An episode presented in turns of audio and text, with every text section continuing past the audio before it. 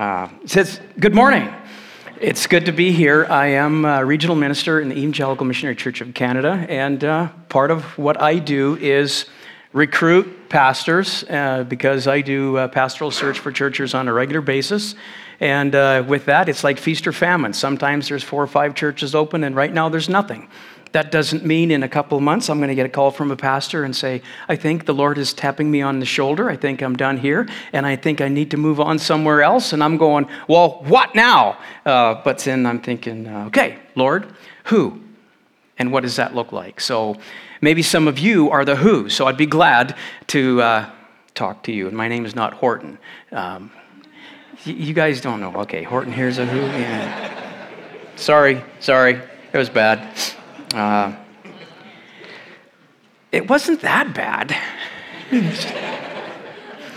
okay, uh, hear the word of the Lord. John chapter 14, verses 1 through 6. Do not let your hearts be troubled. Trust in God, trust also in me. In my Father's house are many rooms. If it were not so, I would have told you. I'm going there to prepare a place for you. And if I go and prepare a place for you, I will come back and take you to be with me, that you also may be where I am.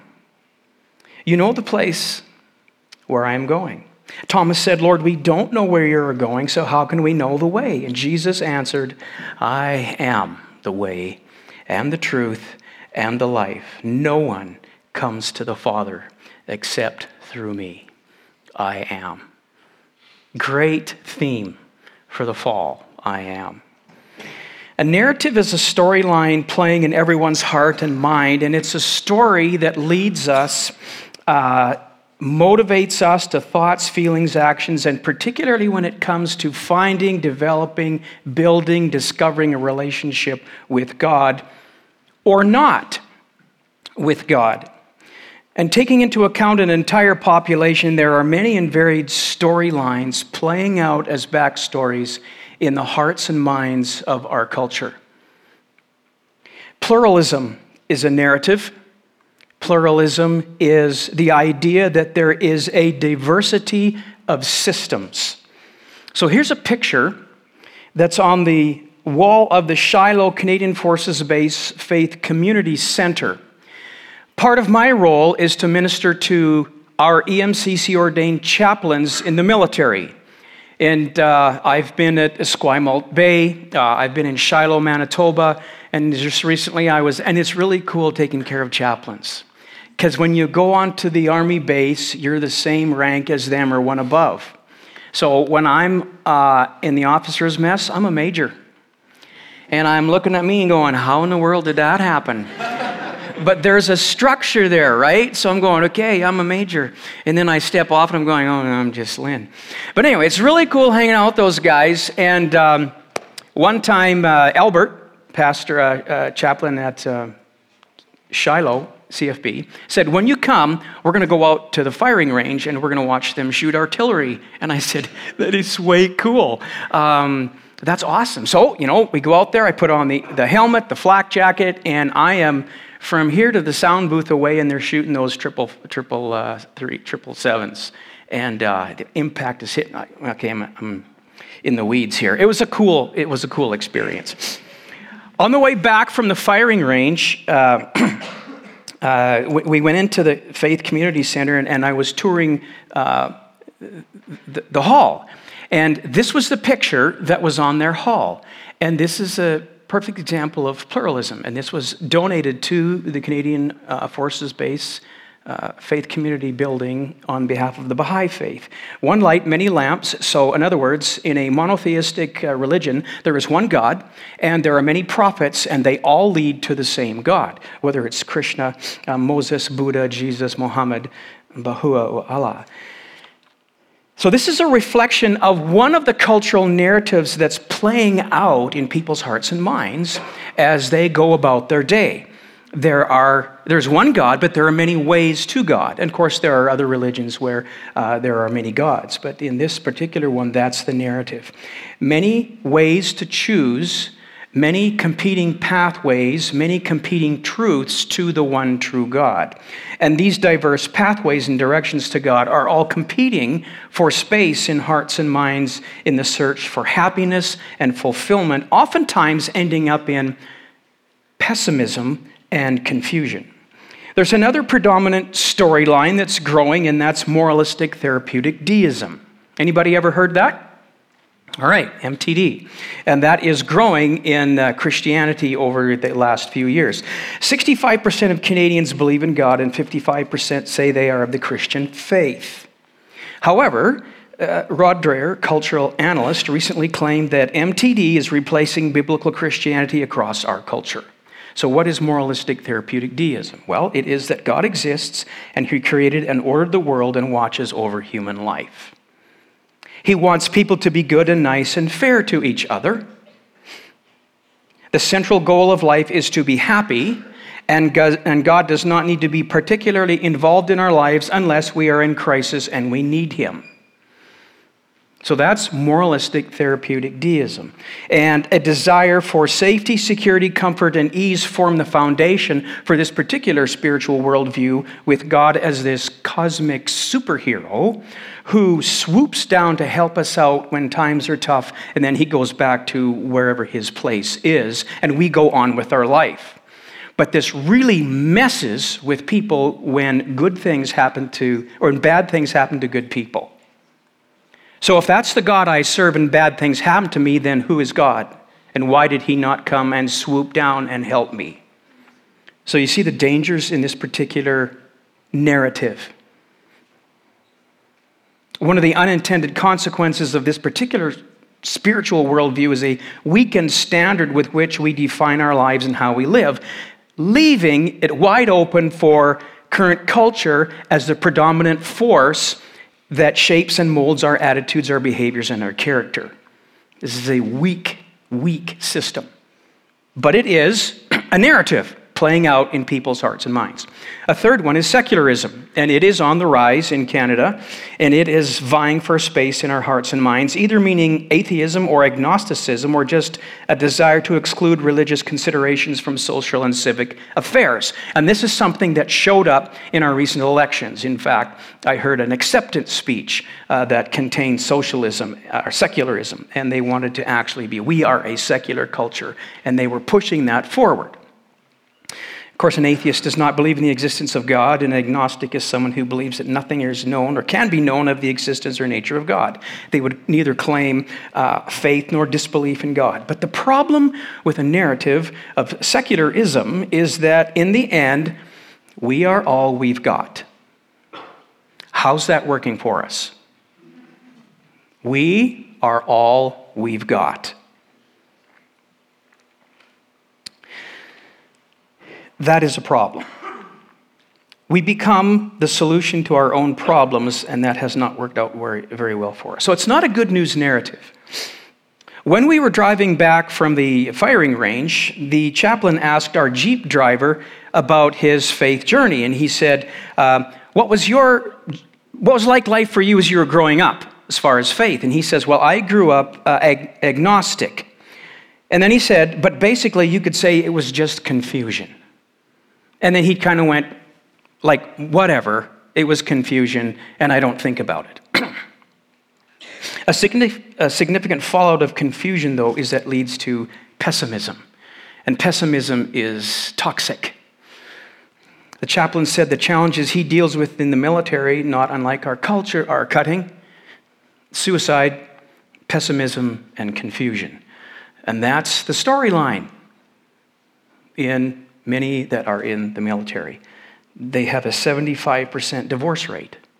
That's a 25% higher than, than the national average.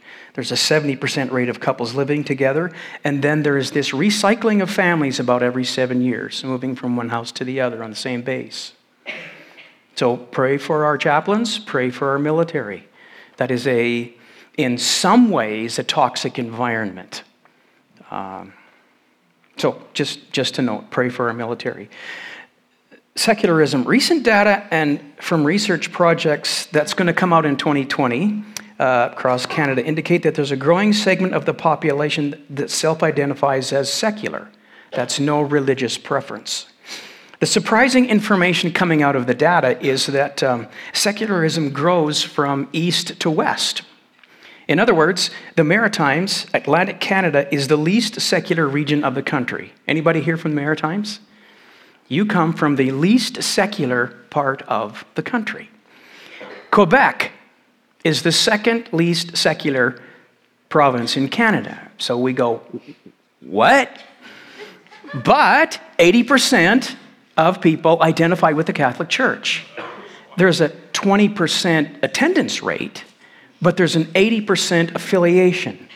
So Quebec is the. Is anybody here from Quebec? What? Okay, Mark, you have work to do. Okay, so, uh, and, and moving across, moving across the country. And so what that means is when you hit British Columbia, anybody from British Columbia? So, way to go, guys. Um, no, I just, sorry, sorry. Um, BC is the most secular province, and Victoria being the most secular place in the country at about 51% with no religious affiliation. And that's pretty huge in Canada. And even though 55% of Canadians claim to be of the Christian faith, secularism is on the rise at about 1% to 2% per year, particularly amongst millennials. So that's the movement of secularism and the rise of secularism, and that's the narrative, one of the main ones that's playing out in our Canadian culture. Add to secularism, then, the postmodern worldview, where the premise is that no definite terms, boundaries, or absolute truths exist. Dr. Ravi Zacharias uh, told a story in Preaching Today magazine in an article entitled If the Foundations Be Destroyed. He said, A while ago I did a lecture at Ohio State University. As I was being driven to the lecture, we passed the Wexner Art Center. So the driver said, This is the new art building for the university. It is a fascinating building designed in the postmodernist view of reality. The building has no pattern, staircases go nowhere, pillars support nothing. The, it's true. The architect, I looked it up. Google it. Well, not right now, but I mean, when you get back to your computers before one o'clock in the morning, you will be able to um, uh, find uh, that. Uh, the architect then designed the building to reflect life. It went nowhere and was mindless and senseless. So he said, I turned to the man describing it and I asked, Did they do the same thing with the foundation? And he laughed. He says, You can't do that with a foundation. Isn't that ironic? Ravi said something interesting about the postmodern worldview. He says you can get away with the infrastructure, you can get away with random thoughts that sound good in defense of a worldview that ultimately doesn't make sense. But once you start tampering with the foundations, you begin to see the serious effects. The foundations are in jeopardy. The foundations of our culture do not provide coherent sets of answers anymore. And this is in reference to a postmodern and secular worldview that is competing for space in our thoughts and ideas that govern societal patterns and the trajectory of our culture. Abdu Murray wrote a recent book called Saving Truth, in which he noted the 2016 word of the year was post truth. I didn't even know that there was a word of the year, but apparently this has been a thing for a while. Where have I been? Four blocks north. I know, but uh, so the, the post truth is the word of the year in 2016, meaning this feelings and preferences have replaced facts and truth. Feelings and preferences have replaced facts and truth, resulting in a culture of confusion disjointed from itself. So, one of the consequences in a postmodernist worldview is that coping mechanisms for actual life are wearing thin. Anxiety is on the rise especially in children and teens. Fear and chaos are themes that lead the news, and we continue to live in a new normal of relative truth with no moral absolutes. So, those are some narratives that motivate and drive our culture, and we live in it. We're steeped in it. We're porous people. We absorb these from time to time. That is our world. And that's just a a short example, a small example of what it is, our, those narratives. But in the middle of all the varied narratives of our culture comes this clear, compelling voice of Jesus challenging the storyline with a narrative that says, I am. I am. I am. Inviting us into relationship. Jesus made the bold declaration in John 14, 6 I am the way and the truth and the life. No one comes to the Father except through me. Thank you, Madison, for choosing that song. I was hoping it would pop up, and there it is. Thank you. Quite literally, I am and I exist as the real way and the real truth and the real life and way of living. No one comes to the Father except through me. This was a significant statement. And He made this claim to his disciples, addressing the question of how to find their way to God. Right up until their, the eve of, of his crucifixion, the disciples did not understand the way he was going, which was the way of the cross. And this bewildered Thomas asks the question that everyone was thinking we don't know where you're going, so how can we know the way? And Jesus' response of, I am the way and the truth and the life, was not a part of their storyline. It wasn't their narrative. It was like, huh? They had a different narrative. Their narrative on how to find their way to God was a Jewish narrative. Their way, truth, and life was about following and observing the truth embodied in what was written in the law and the prophets and the rewarding life that comes from following the pathway of God's laws. It was not wrong. It was their narrative up to that time, but it just hadn't been seen yet as being fulfilled in the life of Jesus. The way was following the law and the prophets, and the Jews had constant conversations about the way they must walk in the ways of God. Deuteronomy 5 32 and 33, God said to Moses, You shall not turn aside to the right hand or to the left. You shall walk in all the ways which the Lord your God has commanded you. Deuteronomy 31, Moses said to the people, I know that after my death you will surely act corruptly, turning aside from the way which I've commanded you. That's the way. The truth was the narrative of the law and the prophets. The psalmist, 86, verse 11 Teach me your way, O Lord, that I may walk in your truth. Psalm 26, 3. For your steadfast love is before my eyes, and I walk in faithfulness to you. Psalm 119, 30. I have chosen the way of truth. That was their truth. And they had the life. That was the rewarding life that comes from following God's laws. Proverbs 6. The commandment is a lamp, and the teaching a light, and the reproofs of discipline are the way of life. Proverbs 10. He who heeds instruction is on the path of life. Psalm 16, you show me the path of life. That was their narrative. The, the law and the prophets, the commands, we fulfill them, we walk them out, it's truth, and that is what brings us life. But what happened when Jesus said, I am the way, the truth, and the life, is he flipped their narrative. He flipped it. Well, now what are we supposed to do? What are we supposed to believe? But he flipped it making this proclamation I exist as the real way, the real truth, the real life, and way of living. No one comes to the Father except through me. And they're going, What? So, what he taught in that moment was the same thing he taught in the Sermon on the Mount a number of months before when he said in Matthew 5 17, Do not think that I've come to abolish the law and the prophets. They're not going away. I have not come to abolish them, but to fulfill them. That's the difference. The way Jesus flipped their narrative was that now all the law and the prophets were not abolished, but rather fulfilled in him. So the disciples' paradigm shift is that way, truth, life are now embodied in a person who is the pathway, in a person who is truth, and in a person who is life.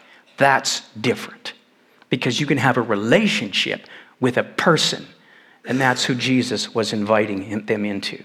When he proclaimed, I am, he was stating that he himself was the way, truth, and the life. The way is a person, the truth is a person, the life is a person. He was not only saying, I will point you to, or I will teach you, or I will describe for you, but I actually am the authoritative answer to life's problems and perplexities. So, this is not me giving you a recipe, this is me inviting you into a relationship with the I am.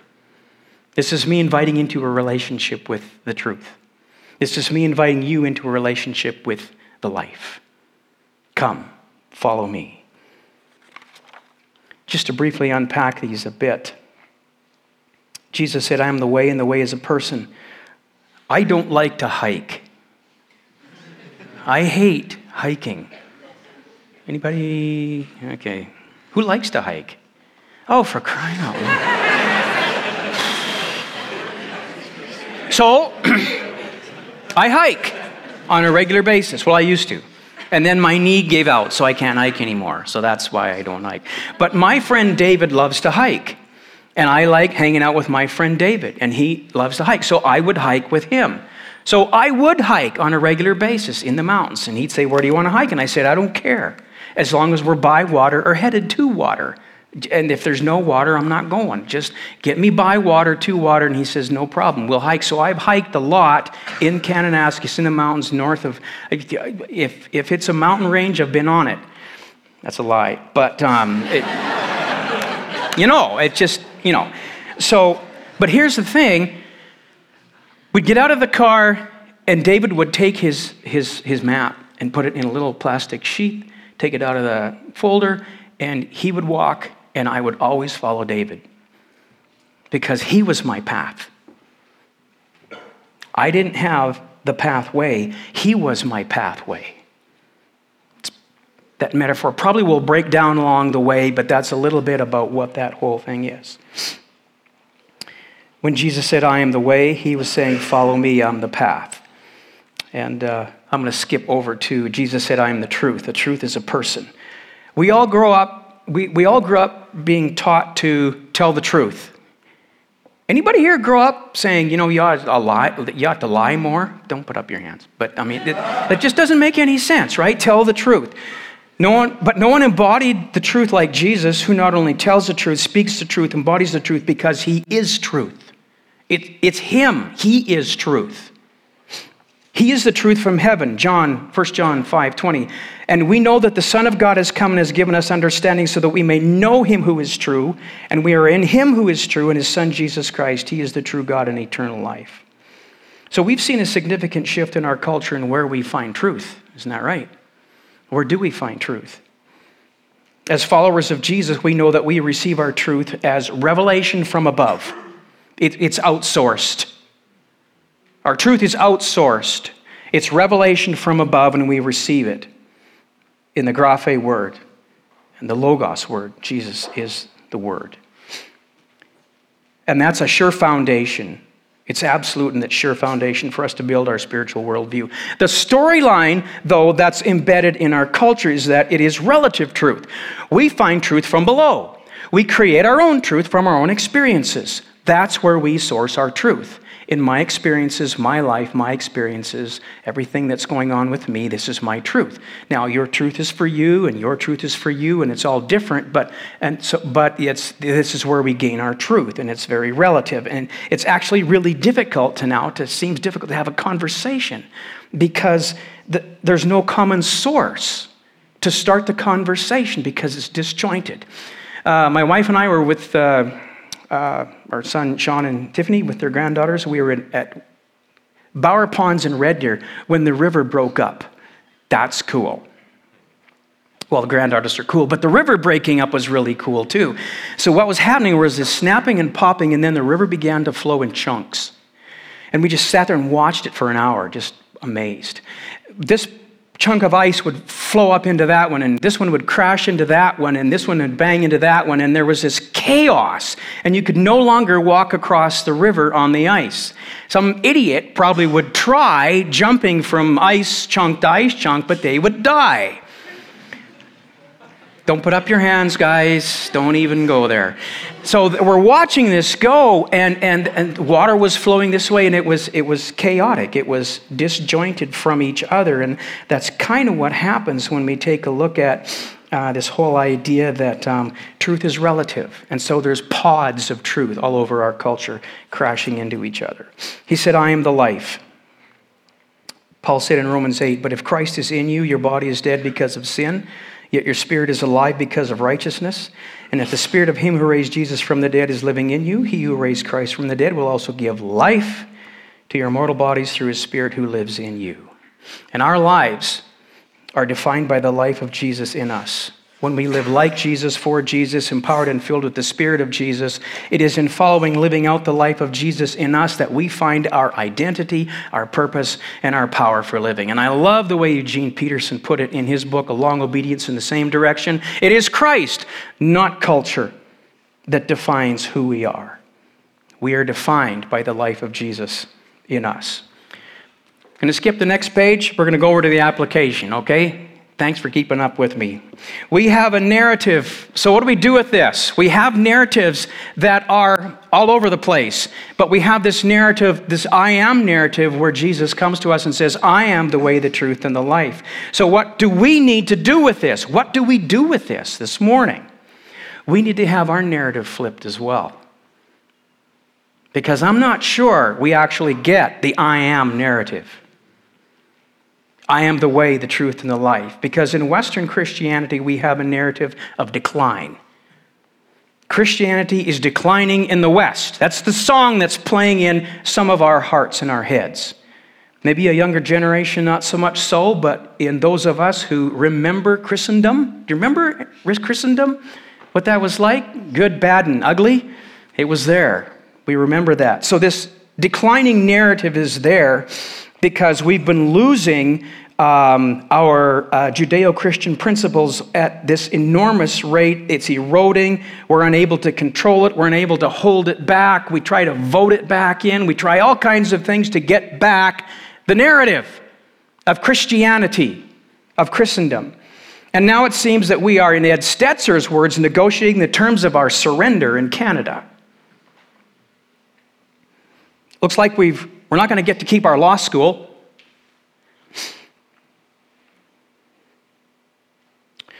We've lost our definition of marriage. We've lost the value of life at the beginning with abortion. And no one seems to be talking about that or addressing it. It's like, it's, it's like you have leprosy if you bring it up. We've lost the value of life at the end with growing uh, push for euthanasia. And if you've lost value at the beginning and the end, and there's no value in the middle, and what that looks like is everyone does what's right in their own eyes, but we might get to keep our summer jobs grant. We might. So we've seen this thing come and go, but over the last 50 years, we've seen the same culture push aside these values, embrace different and various storylines, and push Christianity out to the margins. Thank you, Jesus.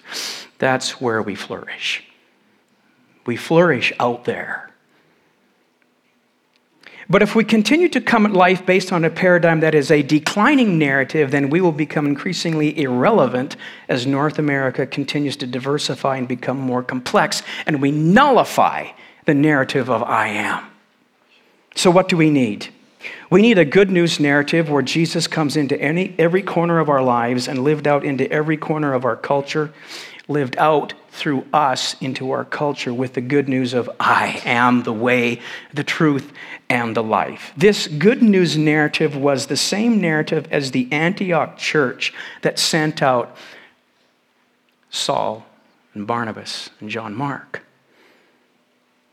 They were missionaries from a diverse culture sent out to a diverse culture with the good news of the gospel where Jesus is the only route to God the Father, where Jesus is the only one who can forgive sins, where Jesus is the only one through whom we can have eternal life, where we listen to the Spirit of Jesus for the conviction of our need for God, where we listen to Jesus say, Come follow me, where we receive Jesus as Lord, Savior, Christ, Victor as the Son of God. We need a good news narrative. That's what we need to define our lives. Why? Why do we need a good news narrative? Because people are broken and our world is falling apart. And the storylines don't make any sense. Only Jesus makes sense. Foundations are under attack. Civility is under attack in shopping malls and high schools and streets in Toronto and on and on. So, what happens in the heart of the soul of the culture when these things go on? When secularism is all we've got, when we're all we've got? This is what happens. Lane Ogden is a psychologist for more than, with more than 25 years of experience, and he shared his thoughts regarding those who survived this worst mass shooting in U.S. history in Las Vegas, October of 2018. 52 people killed and many others injured in that kill zone. So, what was going on in them as they were experiencing that? What were they experiencing? He said they had this feeling, a sense of unreality, of disjointedness, sort of like waking up on another planet where no one is not no one is sure what rules pertain or what expectations can be trusted as accurate to manage the shifting environment. What used to work doesn't work anymore. And all that's left is this instinct to survive. He said, in that moment, they experienced a cascade of four things grief, fear, confusion, and anger. And he says those four things continue in their lives right up until today, not just in the moment. He said tragedies forever change those who survive them. Experiencing trauma permanently alters the landscape. It demands a reshuffling of perspective, a redefinition of what's possible with the realm of a frightening new reality, and a shifted, more thinly stretched deployment of coping mechanisms. And all these still linger today in the lives of those individuals in the form of what we now have come to know as post traumatic stress disorder.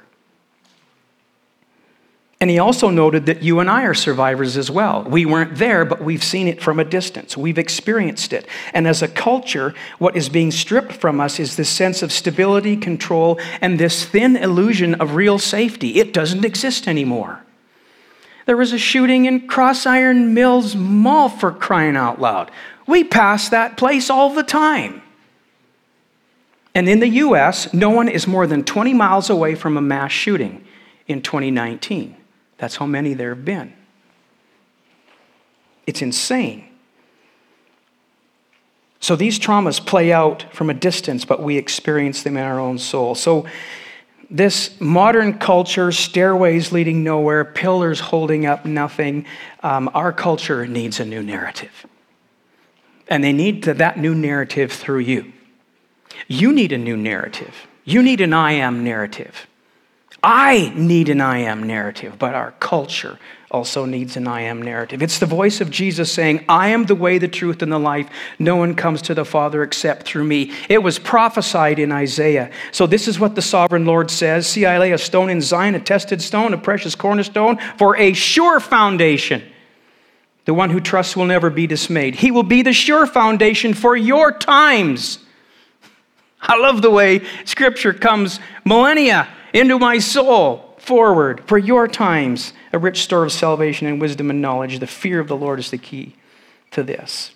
So, in a world where it seems competing narratives form and shape our culture that are random, senseless, leading nowhere, in a world where it seems the foundation of civility is cracking, in a world where there is secularism with no value for God nor the things of God, in a world where each one is doing what is right in their own eyes, in a world where storylines with no foundations lead to confusion, which leads to pessimism, which leads to hopelessness, into this world comes Jesus with a sure foundation, a sure narrative for us, the narrative of I am.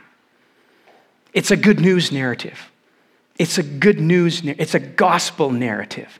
That's our narrative. We need a good news narrative where Jesus comes into every corner of our lives and lived out into every corner of our culture with the good news of I am the way and the truth and the life. No one comes to the Father except through me. So one more slide, but I don't think I can go there because the class is at 11:15, so your professors will do a narrative on me. Can I pray for you? I'd, I'd love to pray for you.